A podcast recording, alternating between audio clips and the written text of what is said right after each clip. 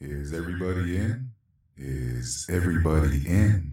The podcast is about to begin. Graveyard Grumbler Podcast.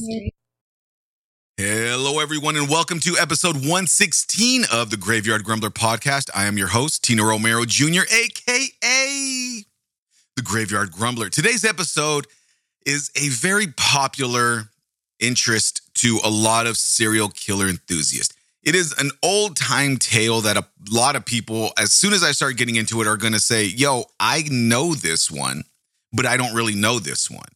So, first off, I do want to apologize for not being consistent. Life happens. I'm going to try to be more consistent. It might not be every week, but I will try to get something more consistent. So, thank you for bearing with me. So, let's go ahead and get into it. Today's episode, episode 116, is about the Whitechapel murders. Graveyard Grumbler, what is the Whitechapel murders? Yo, I know you think you know, but you probably do. But if you don't, let me go ahead and fill it in for you.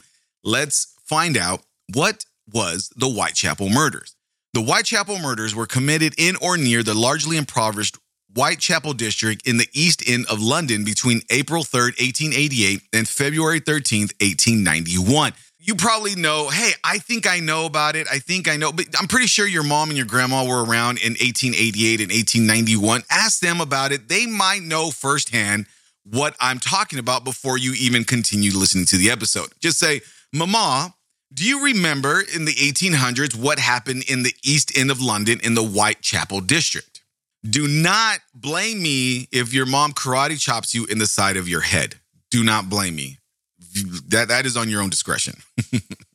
in the late Victorian era, Whitechapel was considered to be the most notorious criminal rookery in London.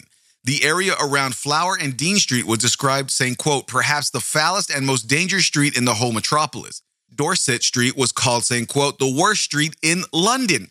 Look, we we have bad streets all over we, where we go. We have horrible places, Texas, uh, California, Milwaukee, Illinois, we, we there's bad streets everywhere, but this is the 1800s where criminal activity probably wasn't as abundant as it is now, or perhaps it was it was as abundant, but it just wasn't reported on as much as it is now. So for somebody to say, "Golly, don't go down those streets," because you're probably going to get stabbed with a rusted nail filer while you're trying to drink some tea.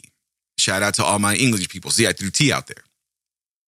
If you want to get stabbed in the side of the gut with a rusted horseshoe, go ahead and go to the east end of London in the Whitechapel district, and you're guaranteed to get stabbed by something. So if you're told, hey, I don't think you should go down there, then don't go down there. That's the bottom line. Let's continue.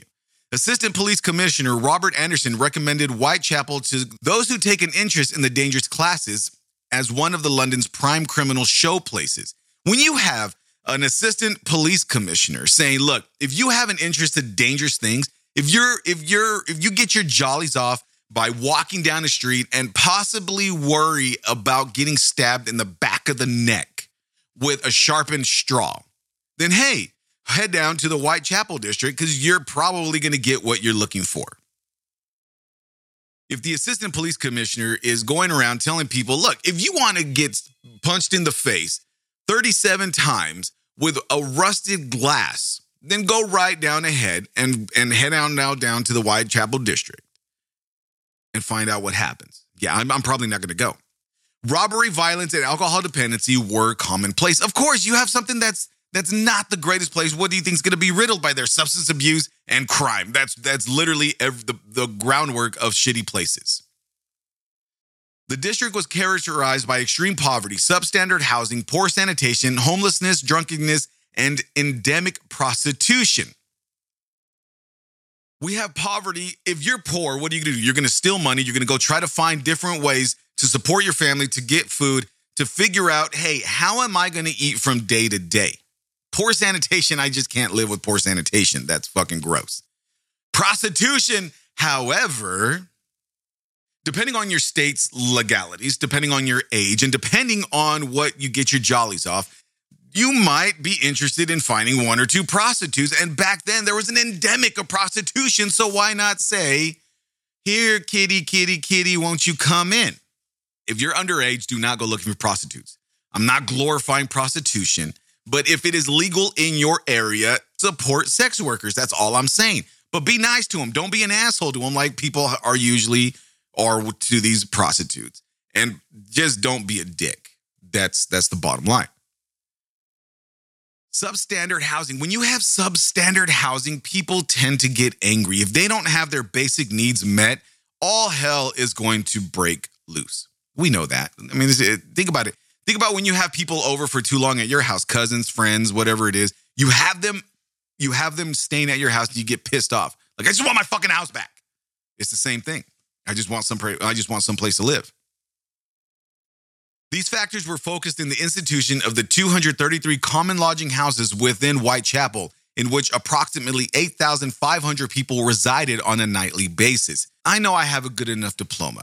I know that I'm not a math magician. I know that I am not over there doing doing mathematic decathlons or Olympic courses as far as math math magicians go.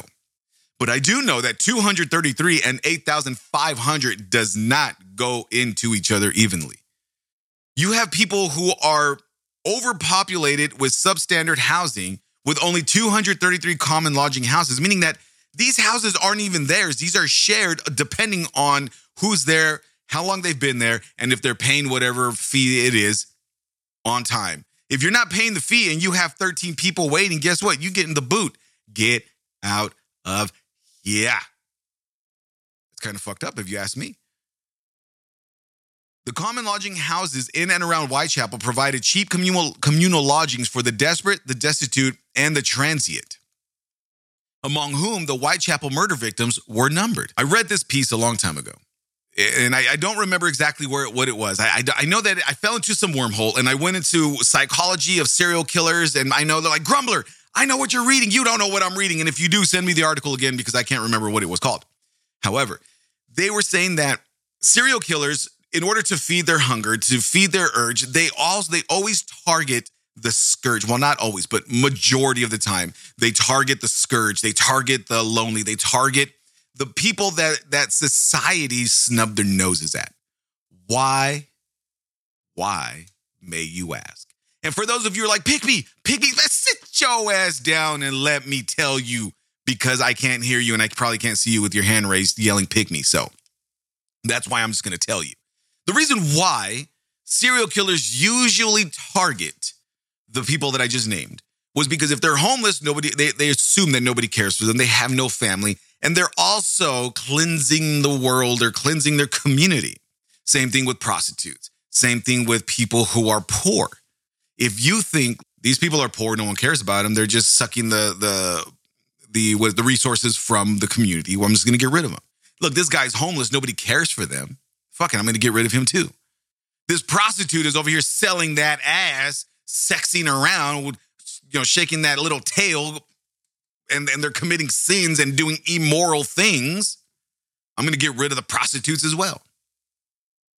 Because they feel like they're doing their community justice, that they're doing the quote unquote the Lord's work in order to get rid of these people. But we all know that's not true. We know that's not true. But in their mind, to justify it, and while they're satisfying their urge and their their their crave to kill, to murder and whatever in you know chemical imbalance they have going on whatever they do to justify it those are the people that are typically targeted let's continue the nightly price of a single bed was 4d equivalent to 1.98 euros in 2021 and the cost of sleeping upon a lean-to rope stretched across a bedroom was 2d for adults or children so i do know what quid are I do know what pounds are and I do know what euros are. I don't know what D means. I don't know if that's a, an abbreviation. So if my people in in England, if you can help me out with that, I don't know what D means. It says it's equivalent to euros. D is equivalent to euros. I don't know what that is. But what what really what really made my eyebrows go up and what really made me kind of like what the f- what, yo is the cost of sleeping upon a lean to rope stretched across the bedroom was 2D for adults or children. So, from my understanding, from what I, I, I read into this, it could be all, all rubbish. You like that? Shout out to England. It could all be shit. It all it could all be bullshit. But from what my understanding is, is that there were there were ropes stretched across the room, and you would either tie yourself or your arm to it and lean against it and sleep for the night or forever, however long that you want to take a nap. And that right there was you were charged. Listen to what I'm saying. You were charged to sleep on a leaning rope. You could just lean on a fucking rope and you were charged to do it.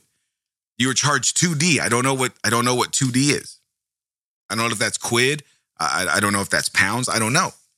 But that's kind of ridiculous. You don't even get a bed. You don't even get a couch. You don't even get a piece of the floor. All you do is get a fucking rope that you can lean on. Lean on me when you have nowhere else to sleep. Lean on me. I'm pretty sure that's not how the song goes, but hey, just call me B Rabbit. I freestyle. All the identified victims of the Whitechapel murders lived within the heart of the rookery in Spitalfields, in Spitalfields, including three in George Street, later named Lulworth Street, two in Dorset Street, two in Flower and Dean, and one in Thrawl Street. These are locations of where the murders. Again, these are this was the scourge of society. This is where Whitechapel was the worst of the worst. This is where you're like, yo, don't go down that corner between the times of 4 a.m. to 4 a.m. ever. Don't even think about it because you're going to get fucked up. Police work and criminal prosecutions at the time relied heavily on confessions, witness testimony, and apprehending perpetrators in the act of committing an offense or in the possession of obvious physical evidence that clearly linked them to a crime. Remember, this was the 1800s. We didn't have, not we, I, I say we like I was there chilling with all these motherfuckers in 1800s. This was back in the 1800s where we didn't have, they didn't have these, they didn't have those fancy dandy machines and everything else that you're able to do now. They had good old snitches, police work, and that's about it. If you were able to see someone like you're looking, you're walking down the street as a cop, la la la la la la. Wait a minute. Are you beating that person down with a rusty nailed bat, sir? Well, no, I am not. Carry on, carry on. There's no crime committed here. And, you know, I mean, it, it's it's pretty much if you could catch him in the act without a doubt, then that's pretty, pretty much the only way that people were getting caught, unless they snitched out and they didn't like you. And they're like, "Oh, check it out! I saw you see that dude right there with the with the three eyes? Yeah, all right, homie, right there with the eyes. I saw him walk up to that baker, kick him in the head with a cinder block sandal, and steal a crumpet. Arrest him." arrest him now as the dude's eating a fucking crumpet right in front of the cops. And the cops are like, I will not have that. You will be arrested, or however they spoke back in the 1800s. I don't know. Again, ask your mom, ask your dad. I'm pretty sure they were there in the 1800s. Just remember, that's on your own discretion. Forensic techniques such as fingerprint analysis were not in use and blood typing had not been invented. Blood typing wasn't even a question. Fingerprint, we can get your fingerprints and match them with other people's fingerprints. Oh my gosh, you and your witchery she, it's a goddamn witch trying to bring up that I can check my fingerprints. Burn them at the stake. Burn them at the stake. They, this is witchcraft. We can never do anything like that, let alone, hey, let me get some of your blood because I'm going to run it with this other blood and I'm going to see if y'all blood match. And if you do, you done fucked up, homie. You done fucked up a a Ron. But that wasn't even a thing. That that was that was so far advanced in the future that they didn't even consider that an opportunity. They didn't even have the technology to do it. Police in London was and still is divided between two forces the Metropolitan Police, with jurisdiction over most of the urban area, and the City of London Police, with jurisdiction over about a square mile, 2.9 kilometers of the city center. It's just the same thing here as I mean it's here in the states. You you have you have city police and you have sheriff police and you have state police. That's all it is. It's just different branches of police for different jurisdictions and different what is it uh not facilities but different organizations or different law enforcement agencies. There we go. Different agencies. That's all it is. So here in in London it's still the same thing. Here in the states it's the same thing. You have different things for for different areas. The Home Secretary, a senior minister of the British government, controlled the Metropolitan Police whereas the city police were responsible to the Corporation of London. Beat constables walked regular timed routes. It's just, you know, you go around, la la, you know, every time I hear that, especially back in the 1800s, I always think of of those cartoons that I watch where the city come where the city police were walking around with the billy club swinging it around on their on their wrist as they were walking around with their hands behind their back. That's what I imagine that that would happen back in the 1800s during this time of of police routes that or during the during the the beats that they that they walked because they literally walked the beat back in those in those times in the 1800s. 11 deaths in or near Whitechapel between 1888 and 1899 were gathered into a single file referred to in the police docket as the Whitechapel murders. Much of the original material has been either stolen, lost, or destroyed. So these are things that probably will never be completely solved. It's just an assumption that a group of people or person might have been responsible for the 11 murders. Again, you're probably, your, your spidey senses are probably tingling right now, thinking, yo, this sounds oddly familiar to this thing that I that I know about. You're probably right, but sit your ass down and let me finish telling you about it. So let's find out who the victims were. And again, this is going to be a long podcast, so I'm probably a long episode, so I'm probably going to have to split it up in two. I'll do most of it, and then I'll I'll I'll, I'll finish the I'll, I'll put the other one out later on. That way, I have some sort of consistency. But it's going to be one long episode, and I'm gonna just just enjoy. You just sit back and enjoy it. Okay, I'm just letting you know it's going to be a long episode. So who are the victims? Let's get into the victims. Again, listener discretion is advised. If you if you are queasy, if you don't like the certain things about death, regardless of what it is, please. This is listener discretion is advised. This I, I'm the graveyard grumbler. You know how the graveyard grumbler podcast rolls. So just listener discretion is advice. I ran out of things to say. So who were the victims? On Tuesday, April 3rd, 1888, following Easter Monday bank holiday, 45 year old prostitute Emma Elizabeth Smith was assaulted and robbed at the junction of Osborne Street and Brick Lane and Brick Lane, Whitechapel in the early hours of the morning. Why? Look, man, just leave the prostitutes alone. Although injured, she survived the attack and managed to walk back to her lodging house at 18 George Street, Spitalfields. She told the deputy keeper, she told the deputy keeper, Mary Russell, that she had been attacked by two or three men, one of them a teenager. Russell took Smith to the London hospital where a medical examination revealed that a blunt object had been inserted into her vagina. Ouch. Jesus Christmas. A blunt object had been inserted into her vagina, rupturing her periton- peritoneum. Peritoneum. She developed per- peritonitis and died at 9 a.m. the following day. Shout out, mad respect, a tip of my hat for this woman to get a blunt object inserted into her vagina, ru- rupturing her peritoneum, developing peritonitis, and then dying at 9, 9 a.m. After all, she walked after all this happened to her. She, she was assaulted by a group of individuals, according to her, a group of men. After the assault, she had enough energy and enough consciousness to walk to the police station and put this in report. Yo, shout out to her. God damn. Talk about only the strong, although she didn't survive, but only the strong. The inquest was conducted on April 7th by the coroner for East Middle, Middlesex. Middlesex. I don't know how to pronounce that word, England, so I'm, I'm going to do my best. I think it's called Middle Middlesex or Mid, Middlesex. Mid? I don't know. Let's continue. by the coroner of East Middlesex, Wynne Edwin Baxter, who also conducted inquests on six of the later victims. The local inspector of the Metropolitan Police, Edmund Reid of H Division Whitechapel, investigated the attack, but the culprits were never caught. Again, this was back in the 1800s where we couldn't just say, "Hey, let me check your semen," and everyone who might be a victim, go ahead and uh, and give me your semen in this cup, and I'm going to match them, and boom, I found you. You are guilty. They didn't have that back then. They didn't have that back then. They had hearsay, and they all they had was the chance of finding someone committing the actual the actual crime and being able to pinpoint everyone who was involved. Walter Dew, a detective constable stationed with H Division, later wrote that he believed, believed Smith to be the first victim of said famous murderer, but his colleagues suspected her murder was the work of a criminal gang. I, I know that I should have said the name there, but I'm just going to drag it out just a little bit longer because at this point, I'm, I'm going to read one more victim, probably. And then you're going to say, God damn it, I knew that's who it was. But at this time, we're going to continue. Smith claimed that she was attacked by two or three men, but either refused to or could not describe them beyond stating one was a teenager. It, you know, it's real difficult even woman or not, for you to be assaulted and try to identify someone because your adrenaline is rushing, you're scared out of your mind, just just grateful that you even survived. And so it's real difficult to identify anybody after that fact, and let alone trying to pinpoint, hey, this is exactly who it was and this is exactly what happened. So I, I get it, I understand it. In this 1800s, it's a little it's a little harder back then for them, or it was, to try to find exactly who to arrest. So I, I understand.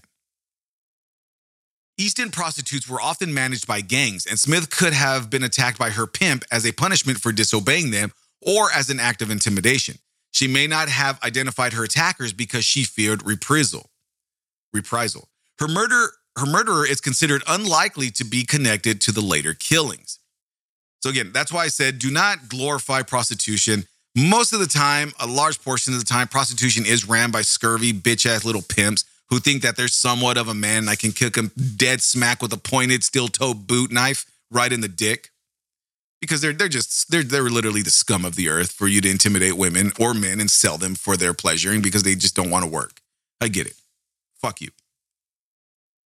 But again, she the, the, what what the, what the police are assuming is that the police are assuming that this was an attack because she was a prostitute and maybe an, another pimp attacked her or her own pimp attacked her because she didn't do what she was told to do, didn't sleep with someone she decided to sleep with, or even kept more money than she was supposed to. And of course, she had repercussions and was and that's what occurred.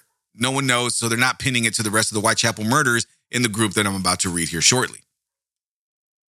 On Tuesday, August 7th, following a Monday bank holiday, prostitute Martha Tabram was murdered at about 2:30 a.m. Her body was found at George Yard Buildings, George Yard, Whitechapel, shortly before 5 a.m. She had been stabbed 39 times around her neck, torso, and genitals with a short blade. With one possible exception, all her wounds had been inflict- inflicted by a right-handed individual.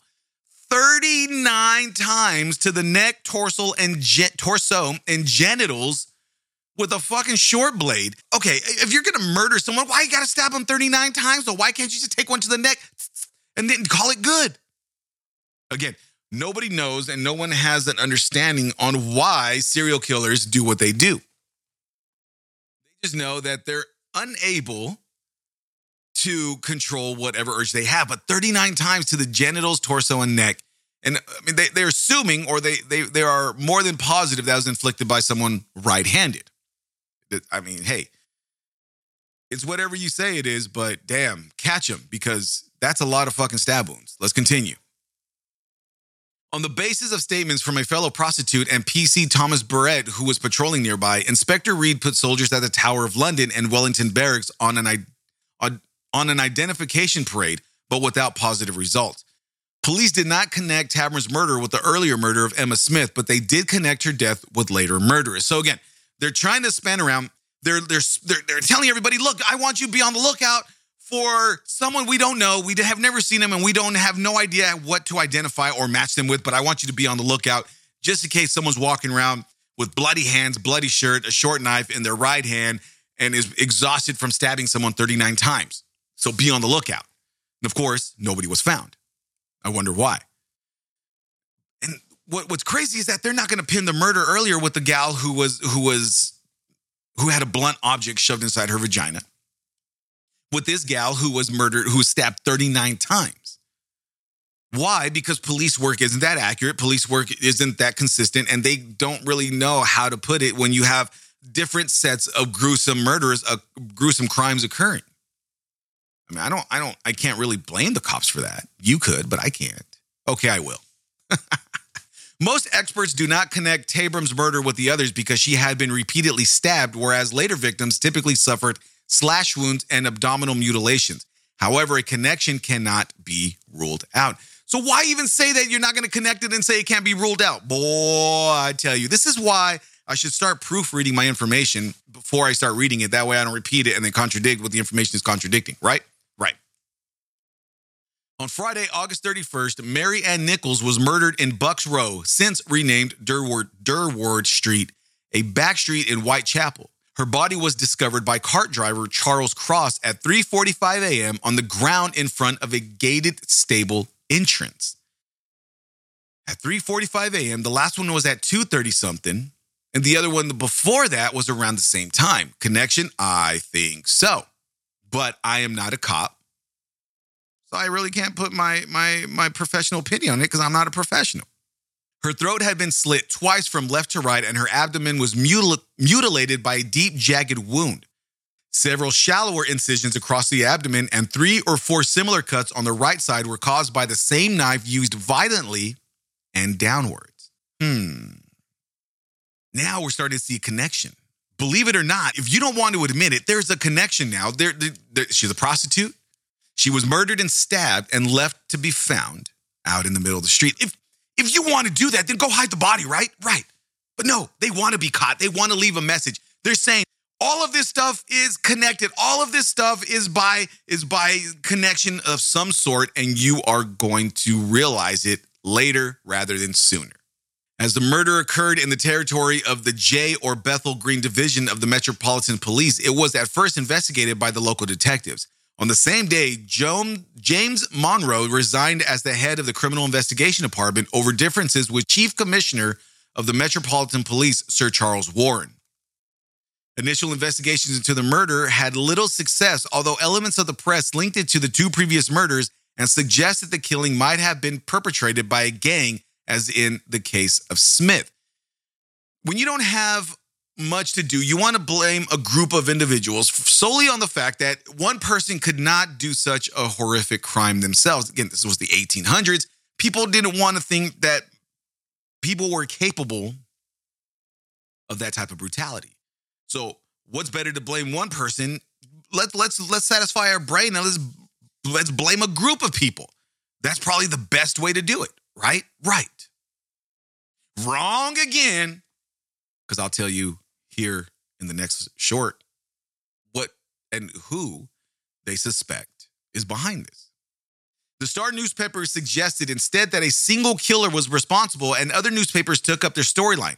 Suspicions of a serial killer at large in London led to the, the second what secondment of Detective Inspectors Frederick Abberline. See, I don't know British lingo. I don't even know what secondment mean. Secondment. Henry Moore and Walter Andrews from the central office at Scotland Yard. So here's a side note. Why didn't anybody in England tell me that Scotland Yard was not in fucking Scotland? Scotland Yard was the main police or the main law enforcement building in goddamn England. People let me go unless I'm wrong. Again, I could be, but I don't think I am. But let me let, let me let, let's let's look it up real quick because I, if I'm not mistaken, I believe that Scotland Yard is in England. See, this is located in London Metropolitan. Scotland Yard, formerly New Scotland Yard, the headquarters of the London Metropolitan Police and by association a name often used to, to denote that force. It is located on the River Thames at Victorian Embankment, just north of Westminster Bridge in the city of Westminster. No one told me that goddamn Scotland Yard wasn't in Scotland. I always assumed that it was in Scotland until I read some piece about it being in fucking England. Thanks, you guys. I appreciate it. Lee, that goes out for you. Thank you for letting me hang on that one, buddy. On the available evidence, coroner Baxter concluded that Nichols was murdered at just after 3 a.m., where she was found. In his summing up, he dismissed the possibility that her murder was connected with those of Smith and Tabram, as the lethal weapons were different in those cases, and neither of the earlier cases involved a slash to the throat. It doesn't matter. It could be exactly by the same person. They're just doing different things so they can get you off the trail so you don't find them back where they were and arrest them and kick them in the fucking neck. It's connected. Trust me, it's connected. I was, I, I, my grandma was there. She told me all about it. Not really. My grandma was actually in Mexico, so I mean, I, I don't, I, I can't, I can't verify that story. However, by the time the inquest into Nichols' death had concluded, a fourth woman had been murdered, and Baxter noted, saying, "quote The similarity of the injuries in the two cases is considerable." End quote. But you just said that it wasn't considered. Now you're trying to say it's considered. Look, it's all, it's all connected. It is. Stop stop wondering. It is all connected. The way it is, the way it was, and the way I'm going to continue reading it, it's all connected. But again, 1800s, I don't know how many times I have to say that. Probably all the way until the end of the show. The mutilated body of the fourth woman, Annie Chapman, was discovered at about 6 a.m. on Saturday, September 8th, on the ground near a doorway in the backyard of 29 Hanbury Street, Spitalfields. Chapman had left her lodgings at 2 a.m. on the day she was murdered with the intention of getting money from a client to pay her rent. This lady was just trying to go pay her rent, got stabbed and left in on, on someone's step, and her boy, I tell you, let, let, let me finish reading. Her throat was cut from left to right. She had been disemboweled, and her intestines had been thrown out of her abdomen over each of her shoulders. The morgue examination revealed that part of her uterus was also missing. It's all connected. It is all connected. And for those of you who are serial killer enthusiasts, your ears and your eyes are probably perking up right now saying, Yo, I know what you're talking about. I just can't remember the person's name. You're probably right, but I will reveal it shortly. Guarantee it. Be patient. It will be soon. It will be soon. The pathologist, oh, excuse me. Oh, yeah, that's right. The pathologist, George Bagster Phillips, was on the was of the opinion that the murderer must have possessed an anatomical knowledge. I don't know why I had such a hard time saying that word. was the opinion that the murderer must have possessed anatomical knowledge to have sliced out the reproductive organs in a single movement with a blade about six to eight six to eight inches long. It doesn't necessarily mean that you have anatomical knowledge. It's just the luck of the draw. You've done it before, or you've seen it on TV, but they didn't have TV back then. So it was just trial and error at that point, and the person figured out to figured out how to do it, or they came across a medical, a, a medical what is that called? Uh, yeah, an anatomy, a medical anatomy book, and decided, hey, I think I'm going to take this out because it looks interesting. That's probably more or less what happened. However, the idea that the murderer possessed surgical skills was dismissed by other experts. As the bodies were not examined extensively at the scene, it has also been suggested that the organs were actually removed by mortuary staff who took advantage of bodies that had already been opened to extract organs that they could sell as surgical specimens. You got to make money. Everyone has to hustle. They decided, I'm not going to make any more openings. I'm not going to make any more incisions. What I'm going to do is I am actually going to I'm just going to use the hole that's already there and I'm just going to take out the organs and I need to I need to hustle. I'm going to slang a little bit here. I get your hearts yeah. Get your hearts. I have your hearts yeah.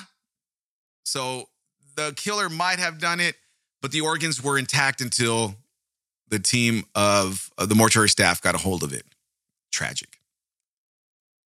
On September 10th, the police arrested a notorious local called John Pizer, dubbed the Leather Apron, who had a reputation for terrorizing local prostitutes. His alibi for the two most recent murders were corroborated and he was released without charge. Can you imagine being called the Leather Apron? I'm actually going to look into that. I want to know if there is some sort of information regarding the Leather Apron. That way I can do a, a follow up on this episode because th- that just sounds badass. The Leather Apron. uh, yeah. So watch out for that episode, possibly. Possibly. At the inquest, one of the witnesses, Mrs. Elizabeth Long, testified that she had seen Chapman talking to a man at about 5:30 a.m. just beyond the backyard of the 29 Hanbury Street where Chapman was later found. Baxter inferred that the man Mrs. Long had had seen was the murderer. Again, witnesses are the only ones to pretty much pinpoint who it was, why they did it, and when they did it. It was the butler in the common room with a salamander, with a chameleon. For any of you who played Clue, you know what I'm talking about. Mrs. Long described him as over 40, a little taller than Chapman, of dark complexion, and of foreign shabby genteel. I don't know what that means. Genteel appearance, not genteel, my and a foreign shabby genteel. I don't know what genteel means. Uh, Brian, if you're listening, tell me what genteel means.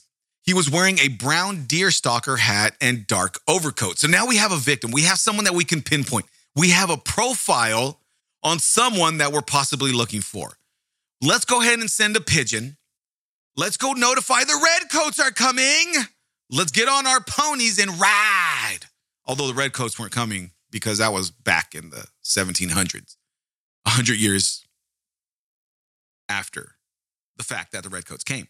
And that was in America, not, not England. Never mind, that's neither, that's neither here nor there. But let's send the pigeons, let's send the fox carriers, and let's get this nosage out. We're looking for someone who is a little taller than Chapman, of dark complexion, and of foreign shabby genteel. And that is G as in golf, E N as in November, T as in Tom, E E ill. E E L. E E ill. Boy, I tell you. So that's who we're looking for. Everybody, look out your windows right now, especially if you're in England, and tell me if you see him. Let me know. Another witness, Carpenter Albert Cadosch, had entered the neighboring yard at 27 Hanbury Street at about the same time and heard voices in the yard, followed by the sound of something or someone falling against the fence. Now we can put that we, there's someone there who heard the crime being committed. He heard someone, he heard someone getting slashed up and realized, goddamn, I don't want anything to do with this. So I'm just going to act like I never seen this or been here and I'm going to walk away. It doesn't work that way, bud. Your moral compass is going to cause you to go and talk to the law enforcement agencies and let them know, yo, this just happened. We need to fix it. Go catch him right now. I need a crumpet or a biscuit, please. In his memoirs, Walter Dew recorded that the killings caused widespread panic in London. A mob attacked the Commercial Road police station, suspecting that the murderer was being held there. Samuel Montagu, the member of par- parliament for Whitechapel, offered a reward of 100 euros, roughly 12,000 euros as of 2023, after rumors that the attacks were Jewish ritual killings led to anti Semitic demonstrations. Just, no, stop. That's not even close to being what it was. Okay, the, the, the Jewish community already suffered in the 1920s all the way through the 1940s. Let's leave them out of this one too. God damn it. That, that was way before the time. This was 1800s. Hitler happened in 1920 to 1945 or 1948. We'll just sum it up to 1950. I think it was actually 1945 was the end. But still, it's way too soon. Let's leave them alone. God damn it. Let's continue. Local residents founded the Whitechapel Vigilance Committee under the chairmanship of George Lusk and offered a reward for the apprehension of the killer, something the Metropolitan Police, under instruction from the Home Office, refused to do because such a move could lead to false or misleading information. The committee employed two private detectives to investigate the case. Now, that's a good point. They didn't want to offer a reward because a lot of people, because they were impoverished, they had no money, they, they, they didn't have means to eat, we're going to falsely accuse people to try to get that reward. And since this was the 1800s and they didn't have mugshots, they didn't have people or, or video or text message to say, look, does this look like this guy? No. All right, well, then let's let him go. They're awfully they're, they're obviously going to take everyone in and investigate them. And you know how much you know how much time that would take? This reminds me of the the Zodiac killer where all these copycats were trying to turn themselves in because they kept having rewards offered. It happens time and time. It's not something new. On September 30th, the body of prostitute Elizabeth Stride was discovered at about 1 a.m. in, du- in Dutfield's yard inside the gateway of 40 Berner Street, since renamed Henriques Street. She was lying in a pool of blood with her throat cut from left to right. Again, left to right. This was happening consistently. Left to right happened to the other gals. Left to right, there seems to be a pattern. It's all connected. It is. It's there. Just trust me. That's my unprofessional opinion. Opinion. It's all connected. She had been killed just minutes before, and her body was otherwise unmutilated. It is possible that the murder was disturbed before he could commit the mutilation of the body by someone entering the yard, perhaps Louis Diemschutz, who discovered the body. That, that you know that's actually a, a, very common thing as well. When when serial killers are about to do their their signature move, their their finishing move, finish him, and then someone disturbs them, it's not uncommon for them to drop what they're doing and not drop what they're doing, but stop what they're doing and take off in order for them to avoid being caught. That's not that's not different or odd. It's just something that's I mean, you, if you get startled, you're not going to continue doing what you're doing. You don't want to get caught, right? Right. However, some commentators on the case concluded that Stride's murder was unconnected to the others on the basis that the body was unmutilated, that it was the only murder to occur south of Whitechapel Road, and that the blade used might have been shorter and of a different design. I wouldn't rule it out. I, I, I wouldn't rule it out. It's not something that that you can say, hey, that doesn't happen. This 1800s. Uh, okay, remember 1800s. They didn't have the technology that we have now. You have to assume that it was all connected because it's happening in the same district to the same type of people in the same cases and almost similar situations. The, the knife would have been short. Great. I could I could I could see that. However, the throat was still slashed from left to right. That's not a coin. That, that's not a that's not a, a coincidence. It, it's it's on purpose. Most experts, however, consider the similarities in the case distinctive enough to connect Stride's murder with at least two of the earlier ones, as well as that of Catherine Eddowes on the same night. At 1:45 a.m., Catherine Eddowes' mutilated body was found by PC Edward Watkins at the southwest corner of Mitre Square in the city of London, about 12 minutes walk from the Berner Street. I would love to go back to, or not go back, but I would love to go to London and check out all these streets and and map where all this all this occurred. Just I know it, it's a weird history, it's a taboo history walk, but it just seems something fun to do. Now we have another body. We have another body mutilated, and we have one just thrown there, and someone found it again. Let's let's find out what why. She had been killed less than 10 minutes earlier by a slash to the throat from left to right with a sharp pointed knife at least six inches long. Her face and abdomen were mutilated, and her intestines were drawn out over the right shoulder with a detached length between her torso and left arm. Again, we have the there was another gal that had her intestines thrown over both shoulders. Now this one just has it over the right shoulder, and a part and piece was cut out. What else was cut out? Her left kidney and most of her uterus were removed. The Eddowes inquest was opened on 4 October by Samuel F. Langham, coroner for the city of London. We have another one where this gal was opened up and her uterus was removed in similar fashion to one of the other ladies that it happened to as well. It's it's it's it's it's all connected. It is. Don't deny it. Just say grumbler, it's connected. Let's let's move on. Tell me who's doing the fucking killings right now. I'll tell you. Just be patient. The examining pathologist, Dr. Frederick Gordon Brown, believed the perpetrator, saying, quote, had considerable knowledge of the position of the organs. well, yeah, of course, if he was able to take them out. and from the position of the wounds on the body, he could tell that the murder had knelt to the right of the body and worked alone. This dude said, "Look, I got it. Leave me alone. Uh, this is a this is a one man job. Proceed. Go ahead and have some tea. Go ahead and go have go have a cup of coffee and leave me alone. Let me work. However, the first doctor at the scene, local surgeon Dr. George William Sequeira, disputed that the killer possessed anatomical skill or sought particular organs. It might be a coincidence. He might just know where to stick his hand and take things out. It doesn't mean that he had knowledge. He just knows, hey, this is where this last piece was. I think I'm just going to continue taking pieces out from the same area that I did the last time. At 3 a.m., a bloodstained fragment of Eddowes' apron was found lying in the passage of the doorway leading to 108 to 119 Goulston Street, Whitechapel, about a third of a mile from the murder scene. There was chalk writing on the wall of the doorway, which read either, The Jews are the men that will not be blamed for nothing, or The Jews are not the men who will be blamed for nothing.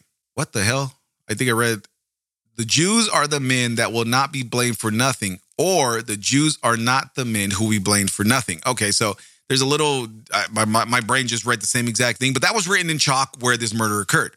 At 5 a.m., Commissioner Warren attended the scene and ordered the words erased for fear that they would spark anti Semitic riots. Goulston Street was on a direct route from Mitre Square to Flower and Dean Street, where both Stride and Eddowes lived. On Friday, November 9th, prostitute Mary Jane Kelly was murdered in the single room where she lived at 13 Miller's Court behind 26 Dorset Street in Spat in Spit I can never say that word, Spitalfields. One of the earlier victims, Chapman, had lived in Dorset Street, and another Eddowes was reported to have occasionally slept rough there. slept rough there. I know it's rough, but I'm just going to sleep there. Kelly's severely mutilated body was discovered shortly after 10:45 a.m. lying on the bed. The first doctor at the scene, Dr. George Bagster Phillips, believed that Kelly was killed by slash to the throat. After her death, her abdominal cavity was sliced open and all her viscera removed and spread around the room. Ew. That's that's that's pretty intense. Her breast had been cut off, her face mutilated beyond recognition, and her thighs partially cut through to the bone, with some of the muscles removed. Unlike the other victims, she was undressed and wore only a light chemise, chemise, chemise. I don't know what that is. C H E M I S E. For those of you know, you now you know. Her clothes were folded neatly on a chair, with the exception of some found burnt in the grate. Now, this could have been an act of actual prostitution that was happening as the as the murder concluded. The John, which John, by the way, is someone who goes and look and purchase prostitutes. They were unsatisfied with the, what their job title was and what they did, and so they took it out and decided, "Hey, I'm going to clean up the, the society. This is a bad area, and I have my chance here, and I'm going to fuck this lady up." And so he did, and now she is a victim of this infamous person. It's insane. And again, we, we don't have the ability to just say, I know who did it with video camera or blood samples. Eh, Too bad because I'm pretty sure they would have been caught. Abberline thought the clothes had been burned by the murderer to provide light, as the room was otherwise only dimly lit by a single candle. Kelly's murder was the most savage, probably because the murderer had more time to commit his atrocities in a private room rather than in the street. We're gonna stop. We're gonna stop right there. I'm going to hold on to this episode, and I'm going to re- finish recording the rest of it. Uh, not finish recording, but I'm going to put it out after this one, probably next week. So enjoy this episode. I appreciate everybody. Thank you for sticking by with me. Thank you so much. I, I appreciate it very much. I'm going to try to get to a normal, normal, uh, re- what is it? A release schedule. It's just with work and life. You know how it is. I don't have to explain myself. Please bear with me. Listen to the podcast. Share the podcast. Thank you. And until next time, good morning, good day. Good, you know what? I'm not going to sign off. I'm going to stop here. This is where the episode ends. I'll pick it up next week so you can listen to who did it, why they did it, and who they think they did it. Until next week, thank you. This is the end. This is the end. This is the end. Beautiful friend. friend, friend. Graveyard Grumbler Podcast.